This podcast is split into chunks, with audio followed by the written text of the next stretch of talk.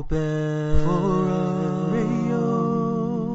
What community sounds like. Stay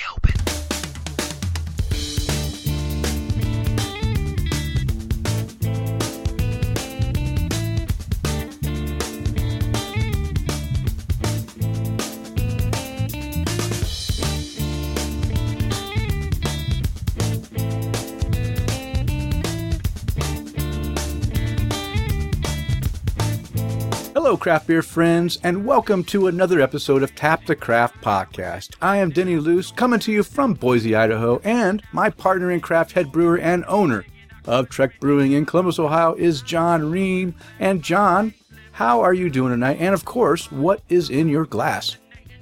I'm tired, man. I, had, I had a really long week. Uh, some long nights at the brewery, three brew days over the last like six days. Uh, a couple parties at the at the brewery that had long nights cleaning up and prepping for the next one the next day. So I'm I'm happy to take a break and you know have some beer and Yeah. chat. Right on. Yeah. Right on. Did, did that- you did you miss recording uh, with me last episode? We missed one. Oh uh, no. um, yeah, I I felt bad about that one because uh, we had talked about it. We'd set a time, and then you contacted me, and I was like, "Oh yeah, that," because I uh, had totally forgotten. Um, so, but you did well, and the the solo show went way better than the first couple. So yeah, you know, I I've definitely become a lot more loose and not so uh, really caring as much that everything goes. Uh, I see what you did there. goes goes perfect. And I, I- you know, I went back and listened to a little bit of that uh, the first episode, and my gosh, it really was uh, uh, something else. I'll just say that something else. But hey, at least 102 was a, a way step up from that, and I think I kept people entertained and kept the show rolling, so we didn't miss a miss an episode. And I, I kind of Yeah. enjoyed it. It was nice. It was nice. Yeah, 102, a step up from one and two. Boom. exactly. exactly. All right. So, Um, what are you drinking? Yeah, so those crappy jokes brought to you by Millersburg uh, Major Holmes Double IPA. Ooh, nice. So I talked about this one on the podcast, I don't know, a few months ago, Mhm. I think. Um, but uh, we finally brought a keg in for the brewery. Oh, okay. Um, so I'm doing some quality control, making sure all our lines are, good. And, and Yeah. So, um, but yeah, that, that's what I'm drinking. How about you? yeah, you know what? I am also drinking an Ohio. Now, Millersburg is Ohio, right? Yep. Okay, yeah. I'm also drinking an Ohio beer from Cincinnati, from the old Mad Tree Brewing. Is Mad Tree now the largest brewery in Ohio, as a craft brewery, independent brewery? Uh, no. No? I think Great Lakes still holds that title. Okay, Um, all right. but uh, yeah, them Rhinegeist, Mad Tree are the Are the top ones? big big barrelage producers. Okay. So Yeah, well, I am drinking an Imperial IPA myself, just like you are. This is the Citra High. Citra High. And it is Citra Yummy. Uh, really well done. 9.5% alcohol. Nice, nice, uh, high gravity beer. A little bit of bitterness to it. Nice citrusy flavor. I'm enjoying it. A little bit juicy too. Have you had nice, this yeah. one? Uh, I don't think so. Um, but I almost had a Mad Tree beer as well. I almost poured myself some psychopathy. Mm. So we almost had an all Mad Tree show. You know what? That's that's like Matt Helmer's, Devious Mr. Matt's like favorite beer. He loves that beer. Yeah, it'll be gone before the meetup. Will it? Probably, yeah. It's yeah, probably. You can always order another keg for me. Nah. Can I put an Oh. order in for what I want you to have on your guest pass while I'm there? uh, I- Sure, I'll, I'll you send can- you a list. you can put in any order you want. I mean, whether or not I act on it is a completely different story. okay, okay. but yeah, yeah, I'm enjoying this uh, this Mad Tree beer, and um, I'll talk a little bit about my my latest Tavour or Tavour or whatever you want to say uh, shipment. Uh, I got I got a couple cans of this in, and uh, yeah, it's good. It's good. But hey, let's not get stuck on just some uh, random conversation here, although it is good. Let's go ahead and, and let people know what Tap the Craft podcast is all about in case they are new to the show. We might have a few new listeners because we do have some great people out there promoting the show. So if you are new, Tap the Craft Podcast is an educational podcast. We focus around celebrating all things craft beer. We want to help you guys along in your craft beer journey. And you're listening to episode 103. We're recording on Sunday, July 1st, 2018. And in this episode, we will discuss a bunch of listener questions. Oh man, we were bombarded with a lot of feedback, a lot of questions from our listeners. And uh, I thought, you know what? There's so much stuff to talk about here. We don't need to have our own topic. We'll just let the let the listener dictate what we talk about in the show. And I want to throw in a little bit of my adventures the last week. Uh, I went on a on a Vegas a Vegas adventure and, and had some beer, and I have a lot to talk about during that time. So we'll talk about that as well as all kinds of great conversation along the way. And I know that you guys are probably expecting us to drink the uh, the latest collaboration beer for a rock band, the Motorhead Road Crew with Arcadia Brewing. Um, but you know what? Uh, we're not going to do that this episode because we haven't received the beer yet. They said they were sending us beer. It's been over two weeks and still no beer. So if the beer does come, uh, for our next episode, then John and I will do a tasting notes segment for episode 104. But if it doesn't, then I guess it wasn't meant to be. But stay tuned. All right, John.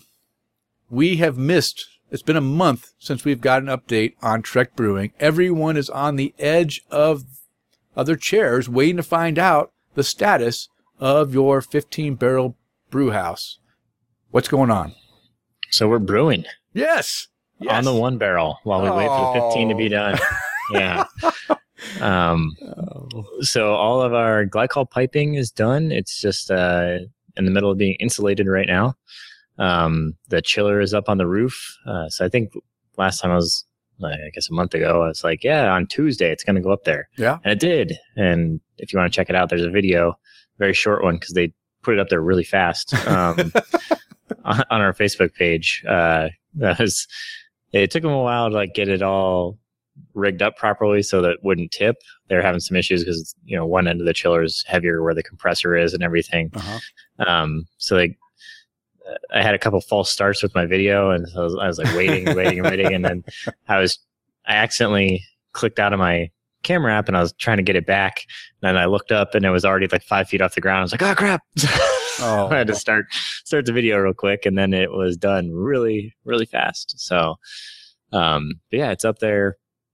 We're we're piped in, um and uh insulating all that. All the tanks have been placed in their final resting spots. I think last time we talked one more still needed yeah. to be yeah. put in its place and that's done now. So uh, yeah, that all that stuff is uh, coming along.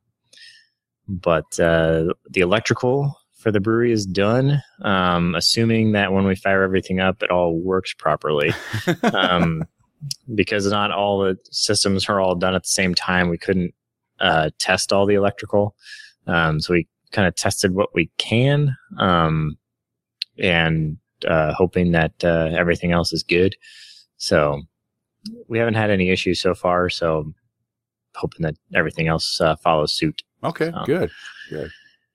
Um, we had our boiler inspection. Uh, we passed. Um, we are making a couple changes. Um, uh, things that didn't. Uh, well, one that probably should have been flagged uh, for our inspection, and then one that uh, is something that's not really in their purview, but uh, we need to change it. So we need to get a valve put in uh, to stop the boiler from flooding due to the setup. Hmm. Um, because there's some water that could gravity feed into there when it's not supposed to. Okay. it's water that's meant for the boiler anyway. So like, it's not like there's bad water going in. It's just water going in at the wrong time potentially. Um, so we're going to safeguard ourselves from that. And then we got to, uh, change, uh, the way a drain is coming out. Um, to make sure that it's uh, safe for both people and piping. Okay. So uh, those will hopefully be happening here in the next week or so. We're waiting on a part um, to come in to get that work done. Okay. Uh, then speaking of piping, uh, I had a welder come in to fix a couple things under the brew house. Um, that we have uh, different slope to our floor than where the brew house was previously installed. So there's some heights that don't line up Okay. Um, yeah. for certain things. So we had to get something moved around and then get some some pipe extended a little bit to make it all fit. Uh, but it's all done now. Looks great. Um, and so it's one more one more thing checked off the list. Um, and then outside the uh, the brewery space itself, uh, the roof is done. So they're they're all done up there. We're dry inside, and I'm happy to be done with all that. So, Okay. um, and then a little fun. Uh, so, you know, there's a lot of ways for marketing, you know, brewery and everything. And most stuff's like social media and then there's still some old forums and, uh, we're going really old school, um, here this week by having a float in a 4th of July parade. Oh, nice. Yeah. So uh, that's part of the reason I'm so tired today. As I was out in the uh, sun in 90 something degree weather, putting together the float or working on getting the float ready. Um, so uh, my family used to always do this uh, for uh, drugstore when I was growing up. Um, we haven't done it for a really long time because we don't have that store anymore. Mm. Um, but I think my dad's really excited about getting to do floats again. So uh, he, and, he and I were working on it today, and uh, even the boys were helping out um, with some painting. So they were really excited to to help. So, uh, but yeah, getting getting that uh, put together, and we'll do the uh, the parade on the fourth. Wow. So- So you only have a few more days to get it ready. It will be done. Oh yeah, yeah. Um, we would have finished today, but uh, we snapped a drill bit. Um, Oh It yeah. was like really old drill bit set that my dad had, um, and I didn't have my stuff with me. So I'm uh, putting all my stuff in the car and going out, and we're, we're going to finish it up tomorrow. So Okay. Wow. I can't wait to see it. it. What is it? A big giant beer glass full of beer? uh, no, actually, we are um, doing a, a mobile brewery. So we're like having all my my old kettles and fermenter and stuff up there, and like taking it around. So oh, okay. yeah. If only they would let us actually like brew while I was on there. But yeah, that might be tough. You- Yeah. Get, get a uh, get a, get an old. Uh, is it your old setup you had in your garage, or was it your old old homebrew kit that you had? Uh, no, the one in the garage. Okay. So the it's a little more fun to look at than a a cooler. Yeah. a, a little pot, which people would just be confused. yeah. So Yeah. What are they doing? Yeah, I got the the old the old kettles and uh, the um 14 gallon conical. Yeah. are going up there. Okay. So Cool. Well, that's awesome. Okay, so um, when do you think you'll be boiling some water in that in that system? Is it coming s- close? Oh, this is the question I'm a- asked the most every time we're open. Um, and I just I feel like I've been saying like, oh, like um, one or two months, one or two months. And it said that for a really long time, and now I'm like, oh, a couple weeks, couple weeks. But I've been saying that for you know two or three weeks now. Okay, so now it's a couple Um, days. Should be a couple days. Couple days. No, it's not gonna be a couple days. Um, partly because I have no idea when this part for the boiler's coming in, and uh, yeah. but Oh, that's that's really I think probably the thing that's holding us up at this point. Um, so as soon as I get that stuff scheduled, I mean, I, I really think within a couple weeks, but I really need to get this stuff going. So okay. Okay. So partly for my sanity. all right then. All right. Well then, maybe maybe by chance you might have something going by our Tap the Craft meetup at Trek Brewing on Saturday, July fourteenth. Here's We- hoping. There's hope. We could be actually maybe we'll be brewing your first beer that day. Wouldn't that Yeah. be nice? Uh, maybe maybe we'll be able to treat all of our listeners to come to the, the meetup to a brew day with John. Well, that'd be nice. So hey, we are having a meetup on July 14th, starting around noonish until whenever you guys leave, and we invite you guys all to come and join us that day for some beer and some laughs and some chatting and just some a get together. Maybe even we might even do some recording uh, if you want to join us on a a little impromptu recording of, uh, you know, whatever you want to talk about about beer. Uh, that'll be in at Trek Brewing in Newark, Ohio, just outside of Columbus, Saturday, July 14th. Let us know if, if uh, you can join us. We want to save a spot for you. Uh, there'll be plenty of room, don't worry. But it's nice to know if you're coming, just so I can get excited. I want to get excited for everyone coming. And hey, we do have some people from around Ohio and the Cincinnati area, especially, that might be carpooling. So if you know other people, uh, you know, check us out on the on the uh, Facebook page and on Twitter, and see if you can, uh, you know, maybe meet up with someone else in your area and carpool to the brewery, f- maybe for a day trip just to see us. So I know that in Cincinnati we have my buddy Matt Helmer at Devious Mr. Matt. We have Joe at Craft Beer Joe, Brad Fatler at the P- PK Buckeye, and Kyle Lilly at Kyle in Ohio. They're all coming from Cincinnati, and I think that some of them at least will try to carpool in. If you are from around Michigan, I'd love to see our buddies from Flexipose join us if they could. Lucas and Jason, and of course my friend Derek from Detroit. I know he just got done from a vacation, so he's probably not going to be able to sneak out. But hey, if Derek could come, that'd be fantastic too. Uh, or maybe some people down in, in in Kentucky or Pennsylvania. You know, hey, we're not that far away. Come jump in a car, make a day trip, come see us for an hour or two, and you can drive back. It's a nice little trip. Okay, John, um, I see you don't have any beer related activities besides the ones you've kind of already talked about, which is just brewing in your own brewery, which is not much Yeah. to talk about. okay. Thanks. Yeah. Okay. Yeah. yeah. you, you live a pretty, uh, you know, boring life, I guess. Just work and no play. Pretty much.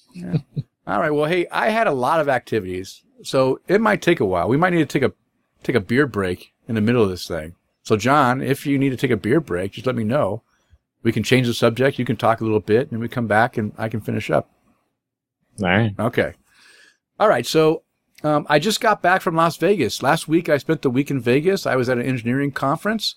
I was asked to speak along with my buddy Alex. So we got to hang out all week, which was very nice. And while we are together, you know, Alex and I, we love our craft beer. So guess what? We went to a few craft beer breweries. So I just want to talk about a few. Now, the first one I'm going to talk about is mentioned many times on the show. It's Big Dog Brewing. Still my favorite brewery in Vegas. I think if there's any brewery you need to vi- visit for sure, it's got to be Big Dog. These guys have some great beers. And I had a number of beers, uh, some that I already had before, but I did have one new one that I hadn't had, and that was their Kilt Sniffer, Kilt Sniffer Scotch Ale. It's a hard one to say. Uh, but and this Scotch Ale, it came across a little bit sweeter, a little bit heavier in the mouthfeel. It also had a, a unique flavor profile to it, or flavor character that was really hard to describe. I don't, I couldn't put words to it, and Alex couldn't really put words to it either. It was some kind of a, kind of an interesting flavor in there. It was still good. I enjoyed it, but um, some of the other ones I had there that weren't from Big Dog, some guest taps they had. One was the Bad Beat Brewing's quote, garbage idea to put a team in the desert, New England IPA. And this beer has a weird name. And I was like, what the hell is this name about? And so I read up on it, and it's actually a beer celebrating some of the abuse that the Golden Knights hockey team took this year when they brought a, you know, the inaugural year of uh, of having the Golden Knights hockey team in a desert. Who whoever thought of bringing a hockey team, ice hockey team to the desert? Well, I guess you know they kind of proved them wrong, and the beer was pretty good. I actually enjoyed this uh, New England IPA, and then I also had another beer from Tenaya Creek Brewery. I know that Chris McKenzie visited this brewery when he was in Vegas. Uh, I don't know if I think it was last time he was in Vegas. And this was called their Hauling Oats with Coconut. It's an oatmeal stout with coconut, and man, it was fantastic. Had a nice, like toasted coconut, uh, malty toffee like character to it. Really, really good, uh, good, good stout. I really liked it. Had a nice mouthfeel too.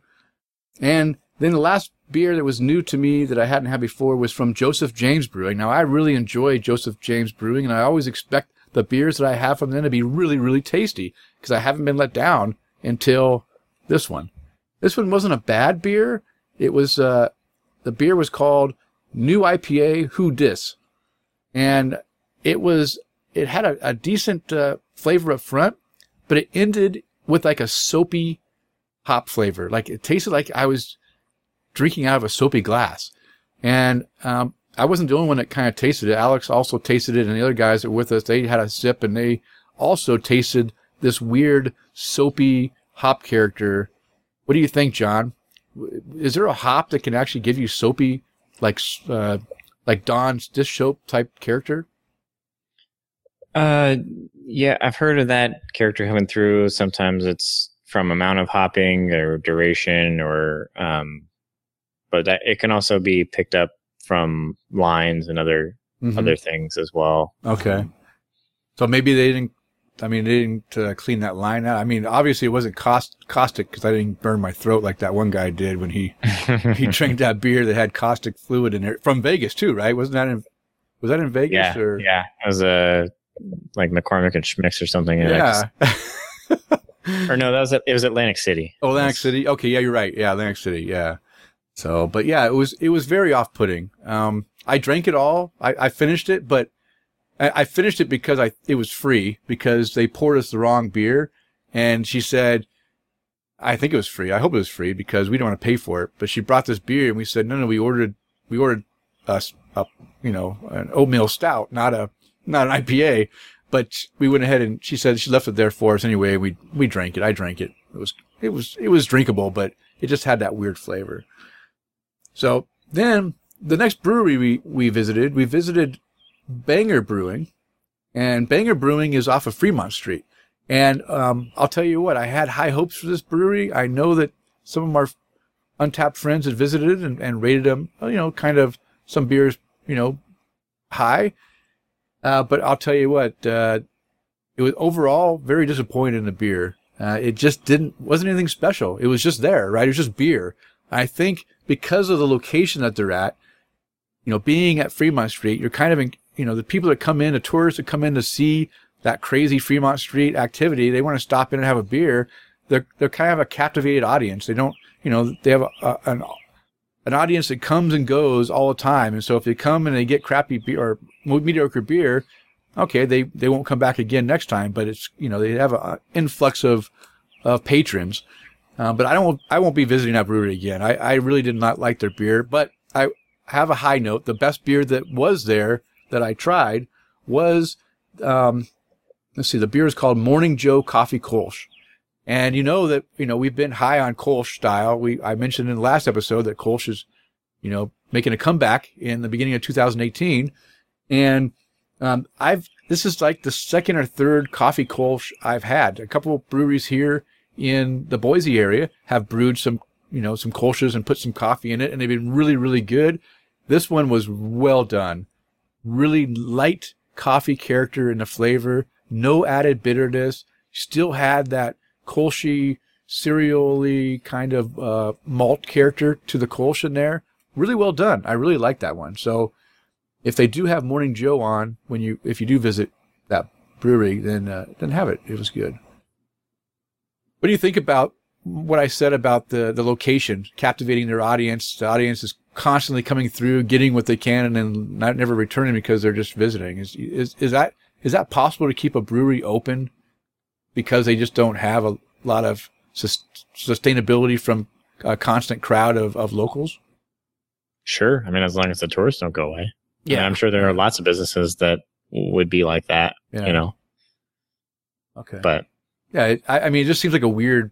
I mean, that's all I can think of because, and, and, uh, you know, it's, keeping on that same note, it's kind of like the similar to the next brewery I'm going to talk about, Sin City Brewing. Now, Sin City Brewing I visited before, and uh, again, when I visited the first time, I I thought, yeah, just it's okay, nothing special. It, I mean, this beer is better than what I can get on the strip normally, right? Because normally you just get Heineken, Stella, uh, Budweiser, Bud Light, Coors. You know, you get all that stuff. Blue Moon.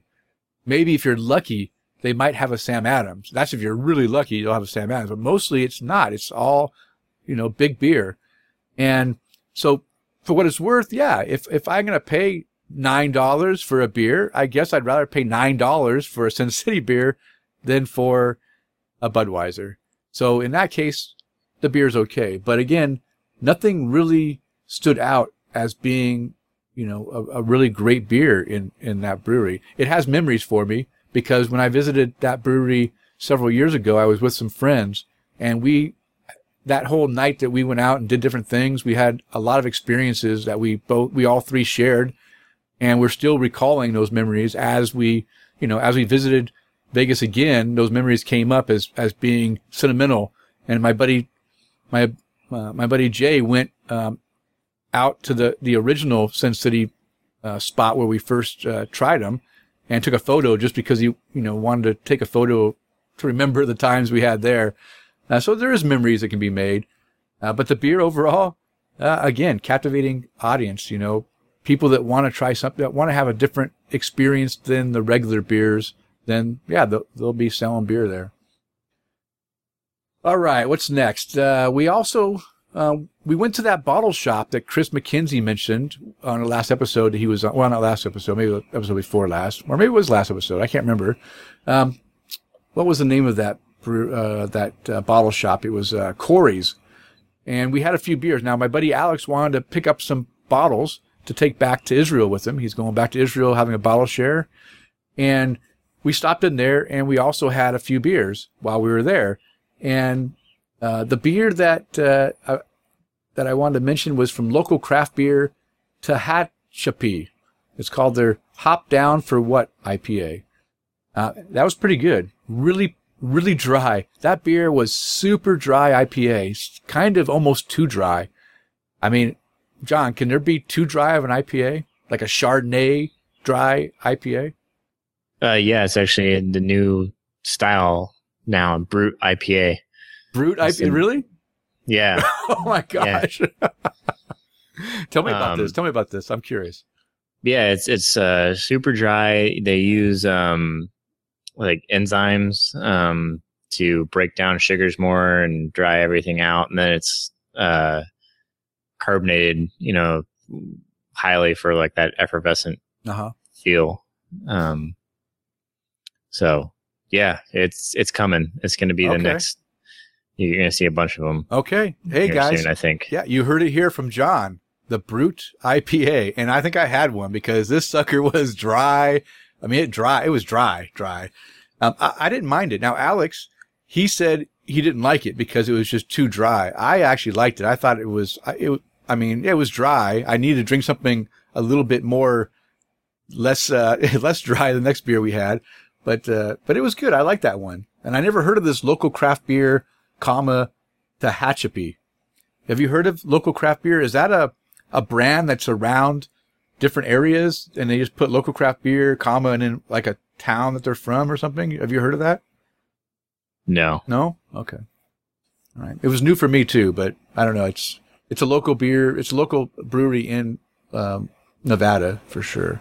And while we're in Nevada, there was some revision, revision. I'm having trouble talking. Some revision brewing. Um, uh, one doesn't make it, it's only on draft, doesn't make it to cans. It's their Skunk Works experimental. And this is 5.5 and it was a pale ale. Um, and I like that beer. It was pretty good. The, the Skunk Works experimental 5.5 pale ale. Uh, tasty. Wasn't, it wasn't juicy like their uh, New England style IPAs and pale ales that they put out. It was, it was a regular West Coast IPA and they do those well also, but I really love, love their New England style IPAs. All right. One last thing in Vegas before I move on to some local stuff. Uh, while we were there, my buddy Alex hit his 5,000 unique beer for Untappd. 5,000. Crazy. Guy's a, guy's a beast. And he wanted to do it right. He wanted to do it with a really crappy beer. So I told him, hey, if you want crappy beer, you need to find some malt liquor. Some of that stuff that, you know, super cheap, that the bums come in, they give them five bucks, they get three cans and they get wasted. That kind of super cheap. So we did. We found some. And guess what? It was even somewhat local malt liquor. And, uh, it was called from a brewery. I don't know. I've never heard of this brewery. It's called, uh, Camo Beer Company. Have you heard of Camo, Camo Beer Company, John? Is that a big beer company? Uh, I have not. Okay. And it's called the Camo Black Extra Malt Liquor. This thing comes in a 24 ounce can. Uh, 24 ounces of utter crap, in my opinion. Super, super sweet, super syrupy, super crappy. Uh, for a buck 49. Uh, and it was like, uh, I don't know, it was like 16% alcohol or something like that. Some, I, I forget the, it was like 16% alcohol. Hey, if you're a bum and you just want to get obliver, obliterated, obliterated, whatever the word is, uh, this is a beer for you. Three cans for five bucks, 24 ounces. That's 72 ounces of 16% beer or whatever it was. Yeah, you're going to get wasted off of that. Uh, you're also going to get diabetes off of that for sure. Um, what do you think, John? Is that how you want to celebrate 5,000 unique check-ins? Oh, uh, at this rate, I'm not sure Untappd will be around by the time I hit 5,000. well, you might be able to get it just on brewing your own stuff, right? You're going to have your full your full brewery will be doing all your your normal house beers, and then you'll have that that pilot system just pumping out beer after beer after beer. You, you might be able to get at least uh, I don't know, 25 a year. Ah. Uh, yeah, it'll take you a while, won't it? yeah. Okay. All So right. let's see. I'm currently sitting at 2,736. So Wow, you are way behind, John.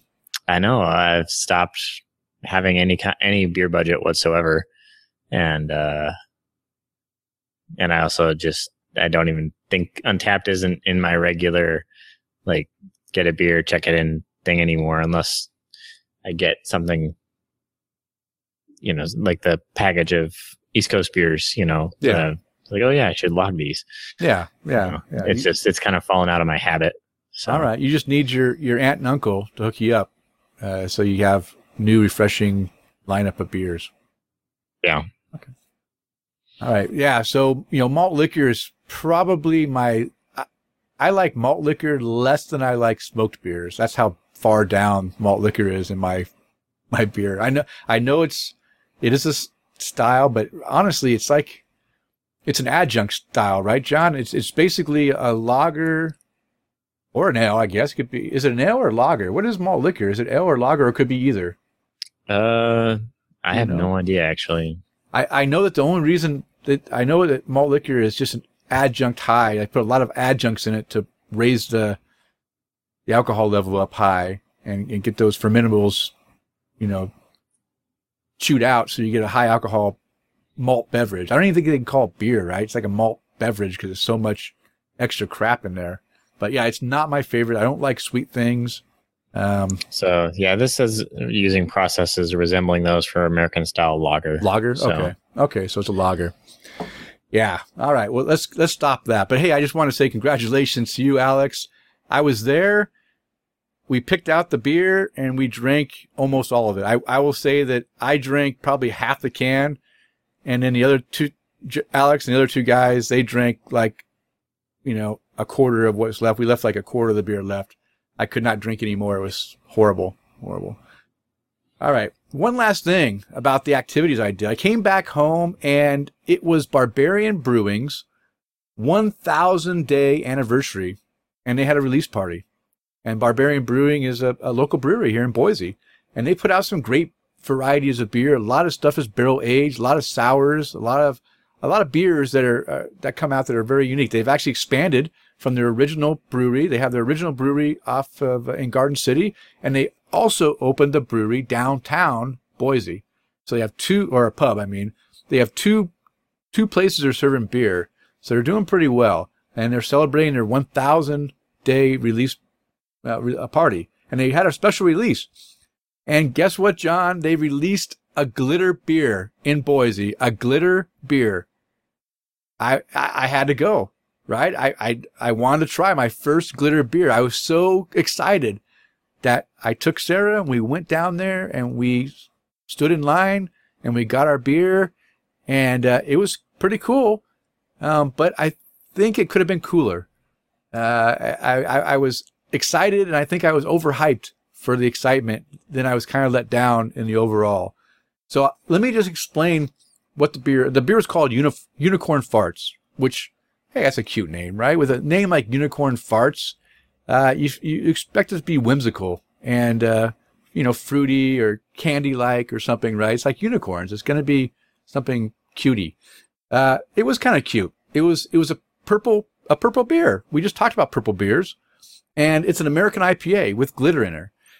Uh, the problem is, is I don't think they served it in the best way they could to highlight that glitter floating around in that beer because one of the things we mentioned is that glitter will settle out very quickly. And I'll tell you what, it does indeed settle out very quickly. Uh, they actually gave us stir sticks to stir it up so we could see the glitter effect. Now, I think that they could have got rid of that stir stick thing if they would have used it in a, a taller glass, a shaker glass, a pub glass, a Willi Becher glass, and a glass that also had the laser etching at the bottom, the one that generates those bubbles, right? That, that propagate bubbles. So the bubbles are constantly coming up from the bottom of the glass and causing the glitter to swirl naturally. I think that would have been a natural way of just highlighting that glitter in there. So just a, something for the future. Maybe they can, you know, get some special glasses for, for next time. They were, the problem too is that they were pouring it into a globe or a, you know, like a little mini uh, snifter globe. And they ran out of globe glasses. So they're then pouring it into plastic, clear plastic, uh, glasses, you know, like party glasses, which even has less effect, I think, than, than the globe would. The globe was nice because it, it actually kind of looked like a, uh, like one of those, uh, what are those little uh, snow globes? You know, it kind of reminds you of that. So that's one thing they could improve upon next time. That I, what I would do if I had a glitter beer in my brewery. The other thing is, is I was shocked it was just a regular West Coast IPA, a purple beer with glitter in it, and it's just a West Coast piney citrus bitter IPA. I think they dropped the ball. I was really hoping it was going to be a fruity New England hazy IPA uh, in in that glass, and it just shocked me when I tasted it, and it was like total bitter. Uh, again, eh, rethinking it, I think that they could do it a little bit better with a, a fruitier New England style IPA. That that's just my critiquing there. Um, and I made a little short video. It's on our Facebook page. You can just go to the Facebook page, facebook.com slash tap the craft, and the post on there where I, I mentioned celebrating uh, Barbarian Brewing's 1000 day anniversary. There's a little video there. It kind of shows you the effect. It is kind of cool when it's actually moving around, but like I said, it, it only moves around for a short amount of time before it settles. Now, so any thoughts on what I, on my critique, John? I'm afraid to uh, serve you a glitter beer. That's for sure.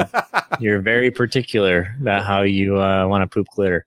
Yeah. So. Yeah. Well, but, but I mean, honestly, do you think that, I mean, how would you, if you were to, I, I know you said you're not going to do glitter beer, but if you were to serve up something like this, I mean, what would, what, how would you present it? Or what, I mean, wouldn't you want to present it in the, in the best light possible? Um, well, yeah, but I, I don't necessarily think that in a globe, I think a globe, like having it reminiscent of a snow globe is kind of a cool thing, uh, depending on how you did it. Mm-hmm. Um, although I would probably try to do like a silver glitter in that case, Yeah. you know, keeping with that thing. But I think with the glitter in there, I, I don't think it really matters if it's a hazy IPA, unless that's just the flavor profile you were looking for. Yeah. But well, whimsical. I'm looking for whimsy. Unicorn farts. Are unicorn So- farts bitter and piney? I don't know. I, I think they're going to be fruity and, and rainbowy, right? I don't know. Okay. I mean, uh, I just, I guess I'd never put that much thought into uh, a glitter beer, All right. but All right. I'm sorry your experience wasn't everything you you Uh, it I think I just worked it up. I think I worked it up in my head. That there was going to be some magical experience, and it and it kind of just dropped a little bit low for magical because unicorns are magical. Uh, I would rather him say Merlin's magic globe, you know, or spyglass or something would have been better. But or maybe something barbarian like Viking. What kind of glittery things Vikings would have? I don't. I think they would crush your skull for even suggesting it. You're probably right. You're probably right. So there you go, skull crusher. Skull Crusher, yeah. Skull Crusher glitter beer. I like that. That's see, you nailed it right there. You nailed it. Now you, you mentioned something um, about pooping out glitter. So I was really curious about this. Guess what? no glitter bowl after effect. No glitter bowl. I don't know what happens. It just disappears. It's still inside you. M- Maybe Ready. it's trapped. Maybe it's trapped in my Yeah. my so- innards. we get you enough. Eventually, somebody will make a, a Denny farts glitter beer. yeah, yeah, that that would, yeah, okay. That's I, I'm I'm not gonna go there. I'm not gonna go there. No. All right. Uh, all right. Well, hey, John, I spoke enough. I I talked enough. So I need a break. So let me know what new and noteworthy beers that you have tried that you want to talk to our listeners about. Yeah, and I can give you a nice long break because I have one beer to talk about. So, um, so when I was prepping for this, I actually did log a beer on Untappd today. You know, we've been joking about it. Um, but I, I had a beer while we were working out in the sun, and I was like, oh, I'll throw this on Untappd. And then when I was pulling up, I usually pull up Untappd to like put refresh my memory, do, do the new and noteworthy, and I did not check into a single beer in the month of June. um, but uh, here's a beer I had in June. I just didn't didn't log it, uh, which is from Boulevard Brewing. Their Rye on Rye X, Okay. um, which I had actually bought in Washington. Has been sitting in my basement um, since we got here, and uh, it is a uh, rye ale aged in whiskey barrels Mhm. uh, with lemon and uh, lemon peel and spices, oh no, Um, no. which is intended to uh, like or be inspired by the uh, Sazerac cocktail, if I'm saying that right. Okay. Um, but I'm now wishing that I had drank this early here. It, it was it was a tasty beer. It was just very uh, it was the it was very uh, I say dominated by the whiskey barrel at this point. yeah. And I'm wondering if some of that other stuff has dropped out. Um, there was a lot of sediment in, in the bottle too. So, uh, you know, and it, this was a 2016 release. It Mhm. just, you know, fell to the back of the fridge and then got moved and then was out of sight, out of mind. And, you know, but we, uh, we pulled it up for our ninth anniversary. Oh, So- nice. Uh, we, we shared this beer. Uh, you know, I, uh, th- this, this past week, as I mentioned, has been insane. And, uh, I, part of that is because I was trying to make sure that I could have our, like the night of our anniversary off Yeah. essentially. Um, so we could spend some quality time, which, uh, is not as abundant as we'd, we'd like it right now. Um, but, uh, su- such is life at times. But, uh, yeah, so we, we got to have, have a night off, uh, enjoy this beer, kind of veg out a little bit, which doesn't happen too often either. Um, and, uh, yeah, I mean, it, it, it was, it was good. And the, I mean, the whiskey barrel character was, was nice. Um, I was just, was missing some of that other stuff. Yeah. So, Yeah. Yeah, I, I've had in the same that same time frame, 2016.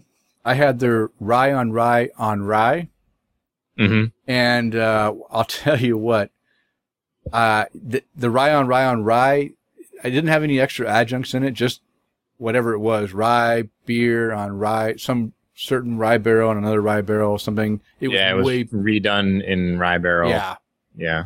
and it was it was good flavor, but so boozy, almost undrinkable at the at the fresh state. It was just so boozy. It, I mean, it literally burnt your throat drinking it. It was so strong, and I only had a taster of it. A- taster like I had four ounces of it, and I barely could drink four ounces before without literally my stomach turning and getting sick from how much alcohol was in that thing. Um, I probably just need to find where that sweet spot is between like brand new and way too long to let all the extra stuff drop out. Yeah, You know? yeah. Uh, probably one year aging just to mellow it out might be enough to get it to get it good on that on that rye on rye on rye. But yeah, well, good. Yeah, I I like those Boulevard rye beers. I've had a couple of different ones. I had the rye on rye on rye. I had the, the I think I had the rye on rye without the X, without the extra stuff in there. I've had a couple of different ones that showed up here in, in the Boise area, and I and again, I don't get full glasses of it. I know better. I just get you know tasters of it because I I don't want to overdo uh, overdo it because those are big beers, big beers. That's it, huh, John? That's it. All right. Well, I'm How gonna- about you? I know you've got some Tavour stuff, right? I, I do. I got I got my second Tavour shipment, and the reason I I, I only got uh, 10, 10 um, items this time because my buddy Alex was coming into town the weekend before we went to Vegas, and we hung out, and I wanted to have some beers to share with him and his brother while we while he was here because he brought his brother along too. And the problem is, is that we went out with beers with him and his brother, but um, the next day when we had our get together, his brother had already headed back to where he had to go, so we, he didn't get to share any beers. But it's okay. Alex and I got to share some some really nice beers from Ohio and from different areas. And uh, let me just tell you, you know, I told you that first shipment went really smooth. Everything went great. Uh, the second shipment, not so smooth. I, uh, it was supposed to ship on Friday and then arrive on Monday. And I was, uh, you know, so I was, uh, expecting it to arrive on Monday. And it turns out that they came to, and I have it delivered to my work because they always have someone there to, you know, till five o'clock at night. Well, they came at 530 on a Friday night, which my email I got said it was going to arrive on Monday. And so somehow the shipment got there Friday at 5:30. They leave a note on the door. So Monday, come in, grab the note. We call them, say, "Hey, we, missed this shipment." They said, "Okay, well, we can deliver it tomorrow, or we can uh, you can come pick it up." Well, I couldn't pick it up from the from the shipping place uh, that day because I was busy. And, you know, they only were open until three, so I, w- I couldn't pick it up. So I said, "Okay, yeah, deliver it tomorrow." So they don't deliver it. Tuesday comes, doesn't deliver. I was out Tuesday. They were going to hold it for me. So I come back on Wednesday. I say, Hey, what's, where's my package? They said, well, they never delivered. So I call them again and said, Hey, what's the deal? Uh, you guys were supposed to deliver my package yesterday. And they said, no, it doesn't show that. I said, no, no, no. We had confirmation that they were going to deliver it on Tuesday. And it's okay, fine. Let me just go pick it up. So then I drive all the way to the pickup place because I didn't want to count on them delivering it the next day because they wouldn't be able to deliver it that day. So it had been Thursday. And now I'm getting kind of frustrated because this thing should have been delivered on Monday with no, no problem. So then I go and I pick it up and I get my beers. Luckily everything was fine. Nothing broken, but I didn't like the way that the shipping company that they're using is really kind of hokey. So I know, John, you had issues with uh, the shipping company uh, the first time you used the the uh, the service. So I, I think I'm having similar issues with the shipping company now. My second batch. Yeah, that's unfortunate. Yeah, yeah, but don't worry, I'll try it a third time because our buddy Chris McKenzie just ordered probably two hundred dollars worth of beer, and he used my name as the reference, so I have ten dollars waiting for me uh, to spend on Tavour. So that's pretty nice. Have you spent your twenty dollars or whatever you have? You have a you have some money saved on there. You should you should order some beer. Yeah, I have basically the shipping paid for. Um, so no no budget to buy beer though to ship it. So You got all that you got all that brewery money. You should be good. Bring in some Yeah. beers. yeah, yeah, all that brewery money, Okay. which is money I'm paying to the brewery to let me do it. Okay. So. Okay. All right. Well, let me talk about some beers. Now, I'm going to talk about one from the latest shipment, and it's a Stillwater Artisanal uh, collaboration with Sleeping Giant, which is a small little nano brewery in Colorado. Uh, the beer is called Collaborations Are for Lovers. It's an imperial stout with mango, coffee, and vanilla. It's a 16 ounce can, comes in at 16% alcohol. And I'll tell you what, I gave this beer a perfect five. This beer was wonderful, incredible. I loved this beer. It had so much flavor going on and it was just perfectly done. Yeah, five, five cap rating. Um, anyone who can get this, this can of beer should, should do themselves a favor and, and grab it. No booziness to it at all. Uh, 16% and you didn't even know it was 16% is incredible. I mean, really good beer.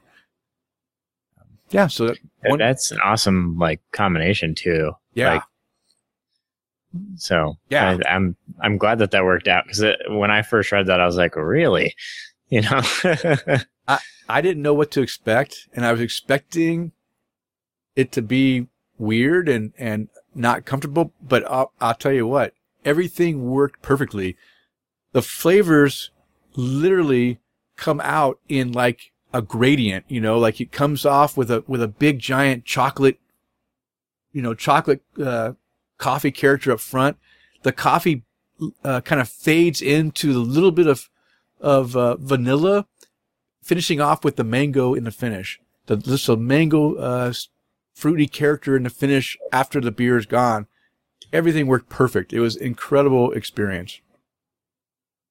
So, John, you need to try to make something like this. All right. it works. It works. It works. If you can find this beer, that'd be great too, because then you'd have some a sample to use to try to mimic it. Um, really good. Um, the next beer I'm going to talk about um, is another uh, Tavour shipment beer, but it was from the last shipment. I was saving it for a special occasion. I wanted to share it with my daughter. I wanted to share it with someone besides myself because it came in a 25 ounce bottle, and I'm not going to drink a big giant, you know, 10 10%, ten and a half percent, 25 ounce beer, uh, you know, by myself if I don't have to. So I I shared it with my daughter and my wife. It's from Hubbard's Cave. It's the Accident in Hubbard's Cave 2018-1 Imperial Stout. 10.5% alcohol. And what's in- really nice about this beer, it's, there's no adjuncts, no extra ingredients. It's just purely their Imperial Stout. And this Imperial Stout is really, really good. Big, viscous mouthfeel, nice mouth coating. I mean, everything was, was really nice with a dark chocolate roasty character to it. Another fantastic beer. Again, no sign of the 10.5% alcohol. And amazing that it didn't have to put extra stuff in it to get this big, bold flavor and, and, and, uh, body. Really full body, really heavy body, actually. Um, really enjoyed that. We give that a four and a half rating. And the last beer I want to talk about is a local beer and or actually it's a cider. It's a local cider from Meriwether Cider here in, in the Boise area. This was a special release that they did, and my buddy Alex had purchased a bottle before he left to go back to Israel last year, and uh, he forgot to pick it up last time he was here. And we were we were at Meriwether drinking some cider and having fun visiting, and uh, the the people behind the bar said, "Hey, you know what? You I think we got a bottle stored back here for you of this special cider release." So she went and got it and gave it to him. It's called Hardwood Bourbon Barrel Aged Maple Cider. And this is the first cider I think I've ever had that was 12% alcohol. And I'll tell you what, it was really good. It, it did, it did come across strong, uh, a bit strong, a little bit boozy, but not over the top boozy where it was undrinkable. But it had really good flavor. You could taste some of the oaky maple character in the, in the beer or I mean in the cider, along with the the apples. Uh, but it did have a, a bit of a bit of uh, sweetness to it that gave you a little bit of booziness character. Uh, but I still gave it a four and a half cap rating on Untappd. Still very good. Uh, have you ever had a big cider like that, John? I don't think so, but I also don't drink cider as often as you do. Yeah. So the, the odds are not in my favor. Okay. Okay. All right. Well, they there's my noteworthy beers. I had a bunch of other ones, but I didn't want to drag on forever. Just visit my Untappd, see what I've checked into. I checked into probably, I don't know, thirty beers since our last recording. So there's there's I had a few things to check in this last time. All right, now it's time for some feedback, and I did not have a Twitter poll for our last series, but I do have a new one for our next episode. I entered in today. And uh, the Twitter poll that you can answer, you'll have until Sunday after this episode releases to go ahead and vote is when you visit a brewery, do you prefer to one, have them serve food, two, have a food truck available, three, bring your own food, or four, just get the free snacks. So uh, let us know what you prefer. And already we had a pretty good bunch of answers and it's pretty mixed except for nobody wants to bring their own food. We had, we had no votes for uh, bring your own food so far. So everyone else wants to have some kind of food uh, provided to them or access to. So I'm just kind of curious, John. I know that eventually you will be serving food at Trek Brewing, but how is the truck, the food truck working out for you? Are you maybe changing your ways and thinking that maybe you'll just have a food truck from now on, or are you can still do the food uh, in house? Um, all options still on the table. Uh, but no, food truck's been working out really well. Um, we've been rotating them. So, you know, trying to keep things fresh, Fresh, yeah, you know, for yeah. folks and which is actually pretty easy when you're only open two days a week, you know. Not too hard. um, but, uh, yeah, I think it's been good. And so far Chuck seemed to be happy with, uh, with how things have gone. So, Okay.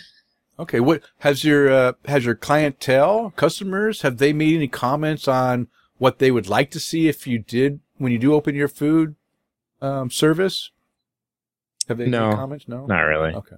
we also haven't like actively sought out any of that um feedback so Okay. So so you're not ready. How how far out you think you are from actually providing food in I, house? I can't even tell you when i'm brewing on the system that's 20 feet from me i have no idea okay. Understand. Understand. yeah and tom joseph at king holmes mentioned on twitter another great show i was sad when i heard the song but you made it through solo love the call at the end awesome yeah he was sad because he thought it was going to be me by myself it's like oh i can't can't put up with that then he, he rejoiced when it was denny Oh yeah, well, well, uh, it was funny because I had uh, I had asked Chris. I I texted him, hey, if you're available, uh, you know, you want to join me tonight, and then he never responded back. He didn't actually respond back until after I finished recording because he was busy working. He actually worked that night. He didn't get home. He didn't get home from working until like almost eleven o'clock that night. Uh, so he didn't have enough uh, uh, enough notice. But what was funny is he said, he said, "I'm sorry, Denny, uh, but I'll." You know what? I'm going to leave a voicemail. So he left a voicemail and the voicemail made me laugh so hard that I had to uh, put it at the end of the of the show because uh, it, it was kind of funny. And then I don't know if you saw it, John. Did you see when when Chris posted to our Facebook page when he was listening to the show and I made a comment about Russ? It's uh, someone made a comment it's Russ's fault, and I said no, it's not Russ's fault. And then Chris recorded himself yelling at the at the uh, radio saying Russ isn't even real. Yeah, I did see that, and I got to talk to them about it. It was it was funny. Uh, Russ's wife loved that. So uh, I I literally laughed. I, li- I I literally laughed out loud and and was almost rolling on the ground when I watched and I and I listened. I watched it over and over again because I couldn't get enough of it. It, it made me laugh so so hard.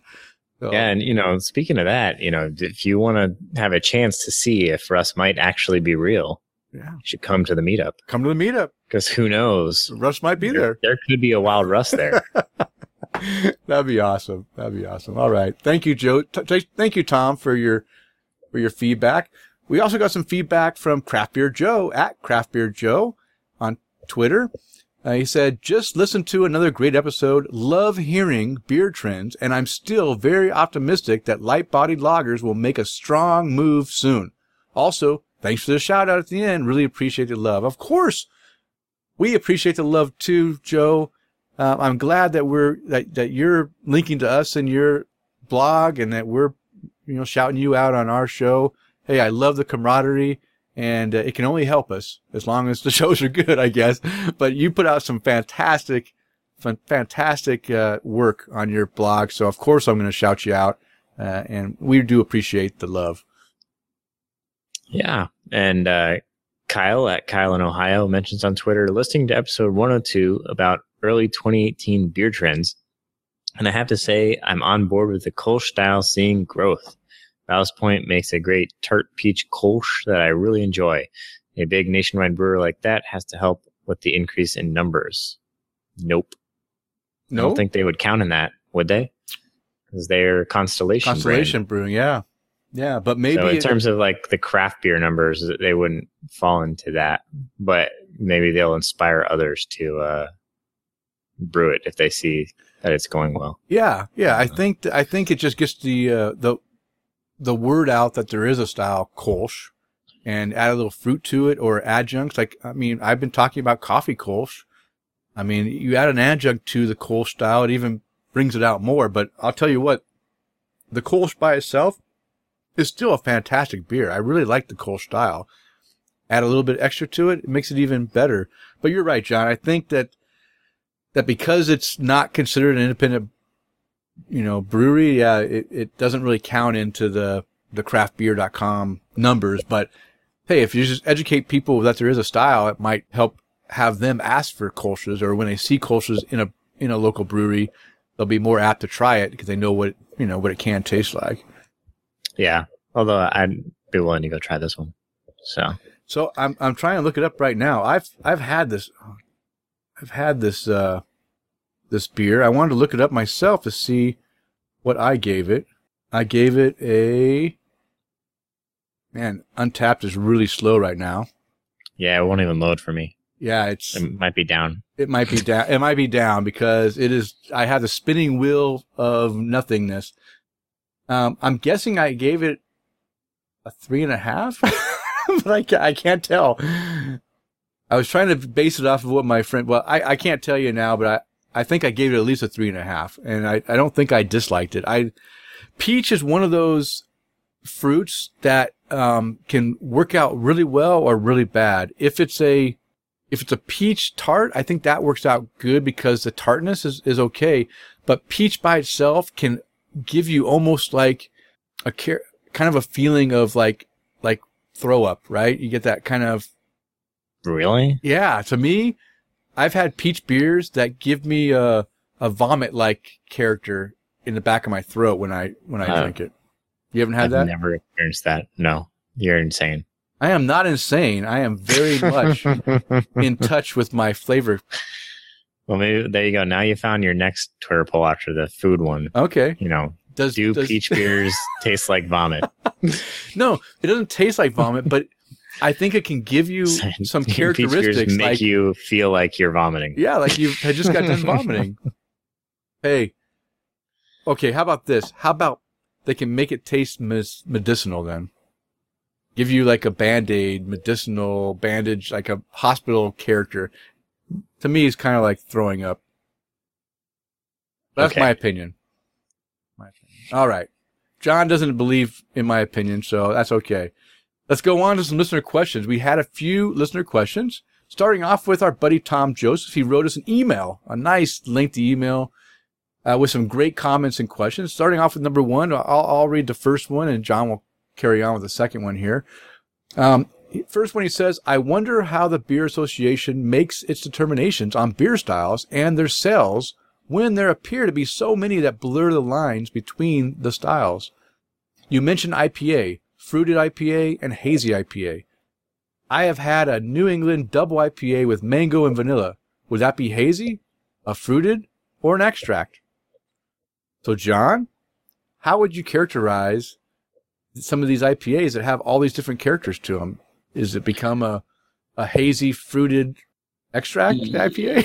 no, it, it won't. Um, so I'm not sure how the Beers or Brewers Association gets their numbers. Um, but I'll say from seeing like sales sheets and stuff from distributors, uh, it's usually just classified as IPA or hazy IPA or something like that. Not, it doesn't get into like, I, I don't think I've ever seen anything called a fruited IPA, but maybe it is. But I, I would imagine that that information is usually provided by the brewer um, or the brewery. mm-hmm. And if not, the distributor just makes it up. And then that's probably the kind of info they're getting It's just somebody put it in a category.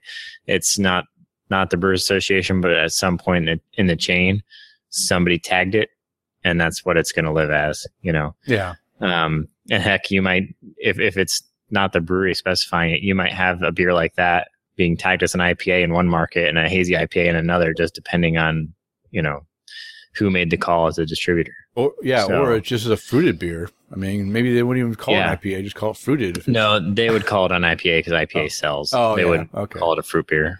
So, um, but yeah, it, it's tagged somewhere. I'm sure that they're getting information from one of those big like retailer, you know, uh, conglomerate things. Uh, I know, I know there's one in video games that releases numbers like monthly, you know, I'm, I'm sure there's something similar Yeah. for for the for beer, um, Okay. and they get their numbers from something like that. But Okay. I don't know for sure. So, yeah, he, he continues. He also asked, uh, you mentioned a discussion about purple beers. I have had purple as well and pink too. Uh, several local breweries are doing uh, Gose and Berliners that are purple, pink, orange, and even blue. Oh wow. That said, I've also had blueberry lagers and other fruited IPAs that are not colored. Uh, my question is probably for John. Of course it is. Uh, what makes the sour beers different colors and not the lagers and ales? Is it a brewing process or do they just put so much of the fruit in the Gose and Berliners that it turns the beer colors? Uh, it's your second, uh, it's the second one. Um, it's the amount of fruit they're putting in, uh, is what's causing that. I don't know of anybody that's adding color, like just adding coloring, Mhm. um, to do something like that. But it's also possible that a lot of the lagers nails are actually getting like extracts or things like that. Um, like we just put a raspberry wheat on and it is pink. Oh, Um, yeah. So pink and very hazy. Ah. Yeah. Nice. Yeah, but I, I I believe it would be the the amount of fruit that's going into it because a lot of those are aging on fruit as well, and you know, um, they're extracting the sugars and all, all kinds. So there's probably a lot more contact time and and put in a different form maybe. Mhm. So yeah, Yeah. that would be my guess as to where that color is coming from. Yeah, yeah. I think someone somewhere mentioned that uh, the acidity in the uh, sour or Berliner Weisse will also break down that fruit and change it. Like I think somewhere they mentioned about the purple beer. And I can't remember. I read it in somewhere. It said that the because of the acid in the in the sour, it'll go in and and and change chemically change the the color. So you might have a what was it? I can't remember the berry. You have a certain berry that's red, and because the acid attacks it and changes that into a purple instead of a red, it kind of like you know bleeds it into a purplish color. Um, but I, I can't remember. I don't have the article in front of me, but so yeah, I think I think you're right. I think it's the amount of fruit you put in, and then if there is some acidity, it can also affect it. Yeah, and there's also color changes from other things. Because I've seen- some uh, New England IPAs that are actually turning out purple, Oh wow! but it's an it's an oxidation issue. Um, but they can't figure out what's exactly causing it as it triggers and happens really fast. Um, but there's no change to like the flavor and aroma profile. It's just a visual thing. So yeah, it's really weird. That is weird. That is weird. All right, and the last uh, thing he's he has to say is the fact that craft pilsner sales were declining was mentioned. My take is this could be a cost versus taste decision. I know you do not have the crazy beer prices in Idaho that we have on the East Coast, but here most local breweries charge 16 to 22 dollars for a four pack of 16 ounce beers. Personally, I think it is high. I know it is based on the amount of ingredients used, and the double and triple hop beers are usually more expensive, as are the ones with tons of fruit or other additions. So for me, it comes down to finances. I can't get a beer at the grocery store anywhere near as juicy and hoppy and tasty as the locals make their New England IPAs. The mass market craft beers are trying, but it is still not even close. So I pay the higher price for those types of beers. However, I can definitely get a Pilsner or lager that comes somewhat close to a local craft beer store. I can't justify $16 for a four pack of a local's take on a Corona when I can get a Corona for $30 a case. The same goes for Gose. I love some of the local Gose styles they do here. People wait in line for them more than the New England IPAs, but are they really that much better than the stuff that Anderson Valley is putting out nationwide for half the price? I would like to hear what you guys think about this. What do you think, John? There's a lot there. Yeah. Um, yeah, that's a lot of money for a four pack, 16 ounce beers. Um, but, uh, you know, especially for the New England IPAs, it, that's going to be something that you just can't do and do well in a mass market way. Yeah. Uh, just because the distribution chain will take too long. You can't get it to people fast enough um, before those things turn, and that's the problem with that style. Is it's got to be drank fast or it turns. Mm-hmm. Um, so that one, yeah, I'm not surprised that you can't get anything anywhere near as juicy and hoppy and tasty because it's already, you know, been a month and a half before it got to you.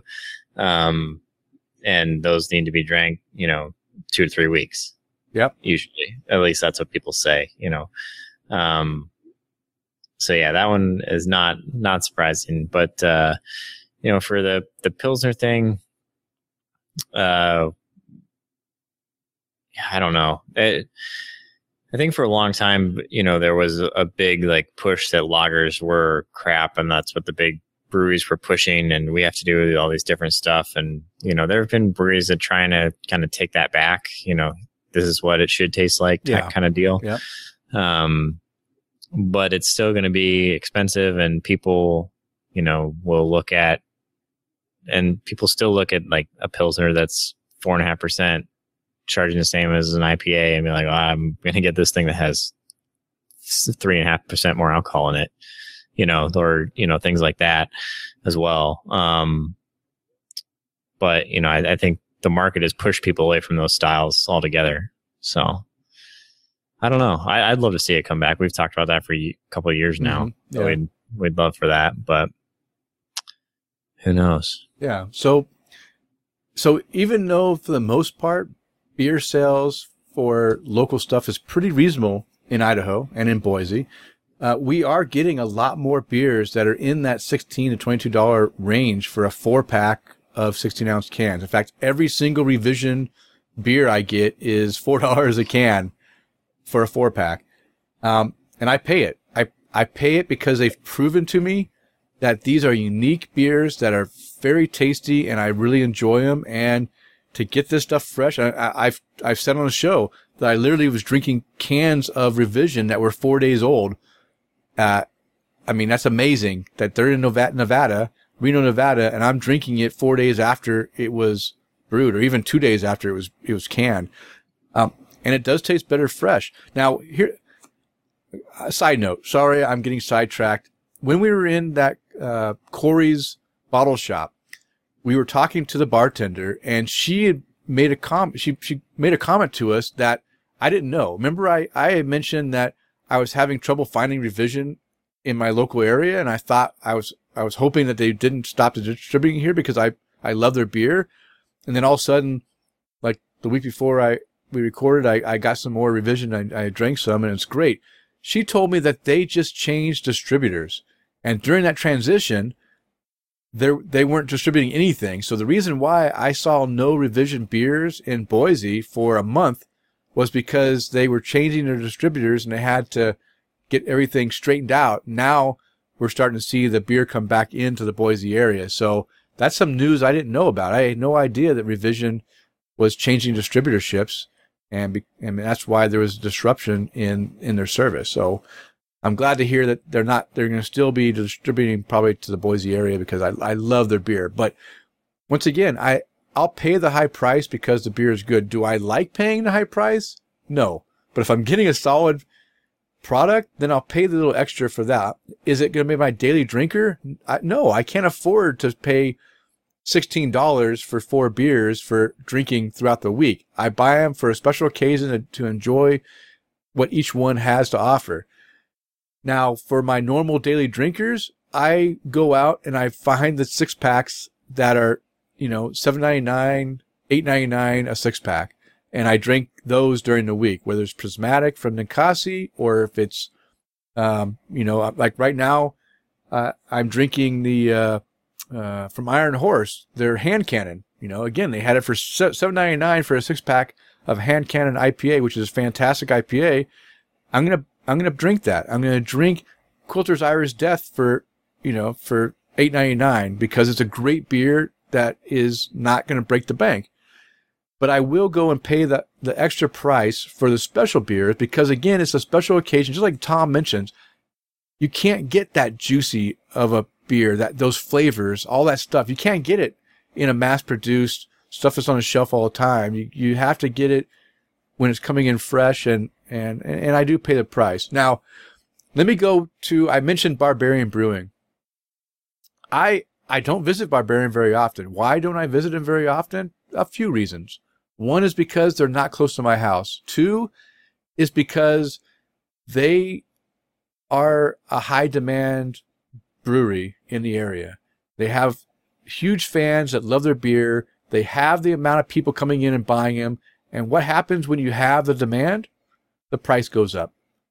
They charge $6 per pint and $6 per globe, which is smaller than a pint, and $7 for some of their beers. And that's a, that's too high for me. I don't want to be paying $7 for a beer. Uh, I had that go, did I, no, I didn't even mention that when we were at that event. I also had a, uh, a juniper gose, just a regular juniper gose, just a gose with juniper in it. Six dollars for a thir- for a, uh, a a pint for that. Which was it worth it? Of course it was worth it, but I can't. I don't want to be paying six dollars a pint for everything I drink. You know, John, does goses require a lot of extra work to create them, or does it does it need to have the upcharge for a gose? Uh, possibly. Uh, it could be taking up uh, a lot of time. Um, you know, if they're done in the kettle, you're tying up your kettle. You can't brew anything else. Um, so you got to make up some of that. I don't know. Maybe. Depends on what goes into it. Yeah. You know, they could be adding other ingredients that are expensive. So yeah. Well, my, my, my whole point is I can go to other breweries that have just as good a beer, in my opinion, uh, and pay less. So I tend to visit the breweries that I enjoy and I don't have to spend as much. Now, special occasions I do go. You know, there are some beers that Barbarian puts out that are fantastic and I'll pay that upcharge for it because I really enjoy them, but I just can't see myself going there all the time and paying the premium price um, when I can get, in my opinion, similar beers uh, or you know or better at, at other because they, because definitely Barbarian does certain styles better than others, and other breweries do be- other styles better. So you got to be kind of choosy and picky, or picky and choosy. Um, what else did he say?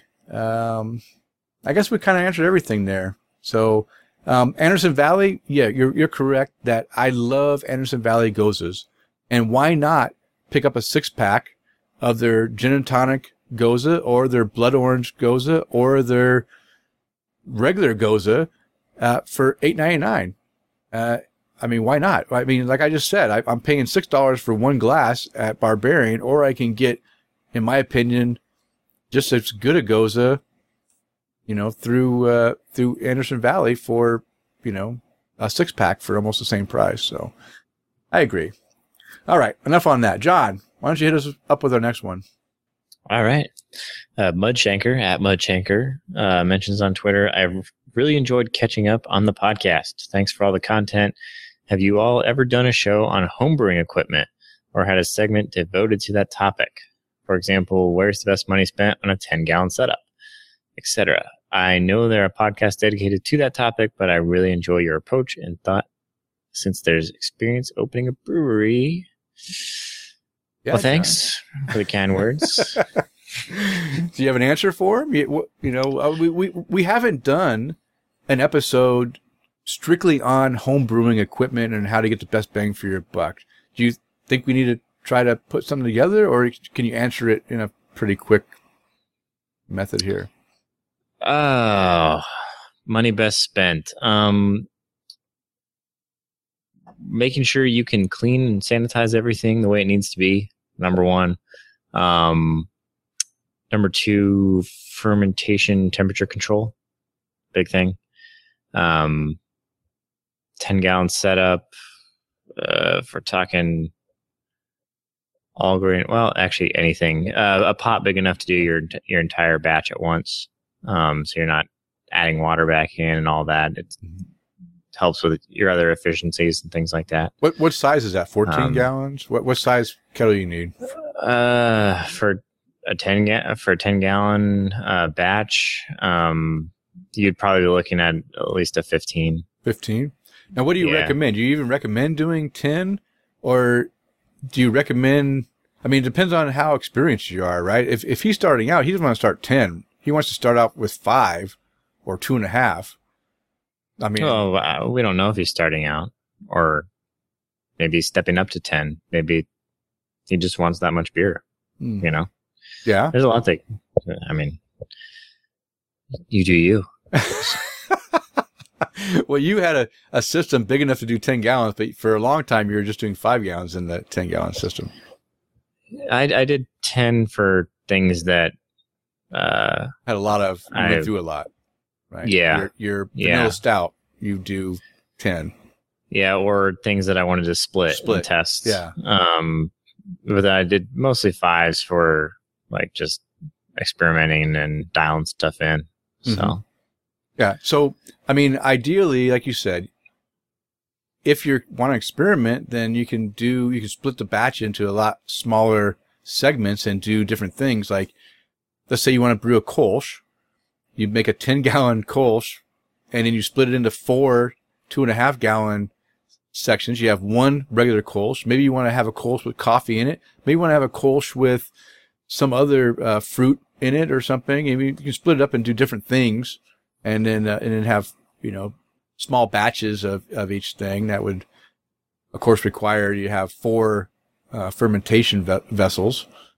Um, and, and we're, so like you were fermenting originally in, uh, like a controlled refrigerator setup, but most people that start out with home brewing are not able to do that. Most of them put them in their bathtubs or a closet or somewhere that's a, a temperature to maintain their fermentation temp that they need. But again, that's going to fluctuate with the temperature. And if you have a very sensitive beer that needs to be fermented at a certain range, it's, it could affect the beer. So yeah, but I went on Craigslist and found something for super cheap. Yeah. I mean, there, there are things out there. Yeah. You don't need something super fancy to put your beer into, yeah, you know? yeah. So there are ways to do it. Um, Okay, so, So maybe maybe we should do a topic, a future topic that just goes into. Um, maybe we can do a three-step process where we focus on the beginning home brewer setup, just to get started. Maybe it's a smaller than than five gallon system, just to see if you even like to brew. Make it easy on the person. We step up to intermediate. Maybe we go to all grain and and then uh, five gallon and then we step it up to the advanced where we, we go into 10 gallon and then what, you know, maybe a conical fermenter with that 10 gallon and some other stuff. Maybe we can do a three step homebrewing process, um, series. What do you think? Sure. You got time for that? No. okay. All right. Well, I, I got some research to do then because I got to figure this all out. 'Cause, Yeah. He'll put it together. and I'm like, this is all Uh, wrong. yeah. Yeah. So- well. Then I'll be forced to fix it out of anger. Okay. I'll put it together and then let you read it over before we actually do it so that you can fix it. yeah. Uh, that works well. All right. Well, hey, thank you Mudshanker. We will definitely take your suggestion to heart. We will put together something for all those fledgling homebrewers out there that want to get started. And I think I'm going to do it what I just said. I, you know, start out beginning, intermediate, and then advanced, moving up into the difficulty. All right. We also had our buddy Jason Lacey at JW Lacey from the Fluxtapose podcast and Battle of Beer. Great listener. He asked on Twitter, let's get your feedback here. And he lists, he has a post or a link to an article from the Detroit Free Press stating Bell's Two Hearted ranked number one by America's home brewers. I hate these articles, by the way. I mean, John, I'm really looking forward to hearing your take on this because you probably have submitted your entries at one point when you were doing the Home Brewers Association thing. But let me just no, I never, I never did. you never did? Okay, but you still might have some input. Let me just, so let me just give a background on what this is about. So basically, they just had the 16th annual survey from the American Home Brewers Association that asks people, you know, the people associated with this, uh, It's association. members, members, of the yeah, members Association. Yeah. to choose five of their favorite commercial beers available for purchase in the United States, according to the, the reason for the article. So, um, and the responses are used to create the top rated beers list. which are, publiate, are published along with top breweries, top portfolios, and top imports. So that's what people did. And I don't know how many people answered it. I don't know how it comes out. I don't know if it's a select list of things you have to choose or if you can write in whatever you want. I don't know how it works because I'm not part of the American Association of Homebrewers. So, John, how does this survey get sent out to members? Uh, they email stuff out. It's a web form now, I think. I and I would assume that it is just open entry. Like you have to come up with it. Okay. Um, because can you imagine them having some kind of drop down or anything with every single, Every single beer? Yeah. You know what I mean? Yeah. Like that's just not gonna Okay. work. Okay. Um, but uh, yeah, I th- so Pliny the Elder was the number one beer in this survey for like nine years running or something until Mm-hmm. two years ago, and then Bell's took the top spot, and I think we talked about it on the show because Yeah. like Russian River sent them a case of beer, Yep. or something. Um, but uh, yeah, so th- this list, you know, is is built on a, a few factors, and I think on Twitter you had made the comment that, or maybe it was Jason that you know there are much better beers, and in these particular styles of some of these things that have been on here than what's on this list. Yeah. Well, you have to remember that to make it on this list and something that's sent out nationally, there has to be enough recognition that people across the country would put it in. Uh, or you're gonna, or you need a, a very high concentration of local members that would think to enter that beer into their five, Yeah. right? Yeah. Um, so you know there are things that go into this, uh, like the population issue, uh, name recognition, availability. You know, enough people have to get get their hands on it, or enough people have to know the legend, the myth of the beer Yeah. um, which is really what kept Pliny up there for so long. Um, not everybody in the country could get it, but it's really good, and you know, everybody wanted it. Yeah. Um, now that's not the case for Two Hearted. That's not why that's up there. Um, it's not like people are, you know, going out of their way trying to find it, doing trades and all this kind of stuff for Two Hearted. Um, but you know, that's why Heady Topper's on there yeah. Yeah. you know, because it's the hot thing to try to get. Canadian Breakfast Stout has never been on this list before. It's on this list because it was released this year and there's a huge hype engine behind it. Um, I mean, it was a good beer, but you know, we talked like it's not, you know, a lot of people don't think it was better than KBS. Yeah. I mean, they're, they're tied there, you know. So I, I think there's a lot of randomness that goes into this. It, you know, all, all these lists are always, you can always nitpick them and pull them apart. I mean, at the end of the day, are all these really good beers? Yes. You know, would you shy away from them? No. They're good things for everybody to go try, and that that's fine. You know. Okay, so so But- so here's where I have a problem with this list, and let me just tell, let me just read the list off for our listeners in case they don't know. Uh, number one, uh, Bell's Two Hearted. Number two, Russian Russian River Pliny the Elder. Number three, The Alchemist Heady Topper. Four, Bell's Hop Slam.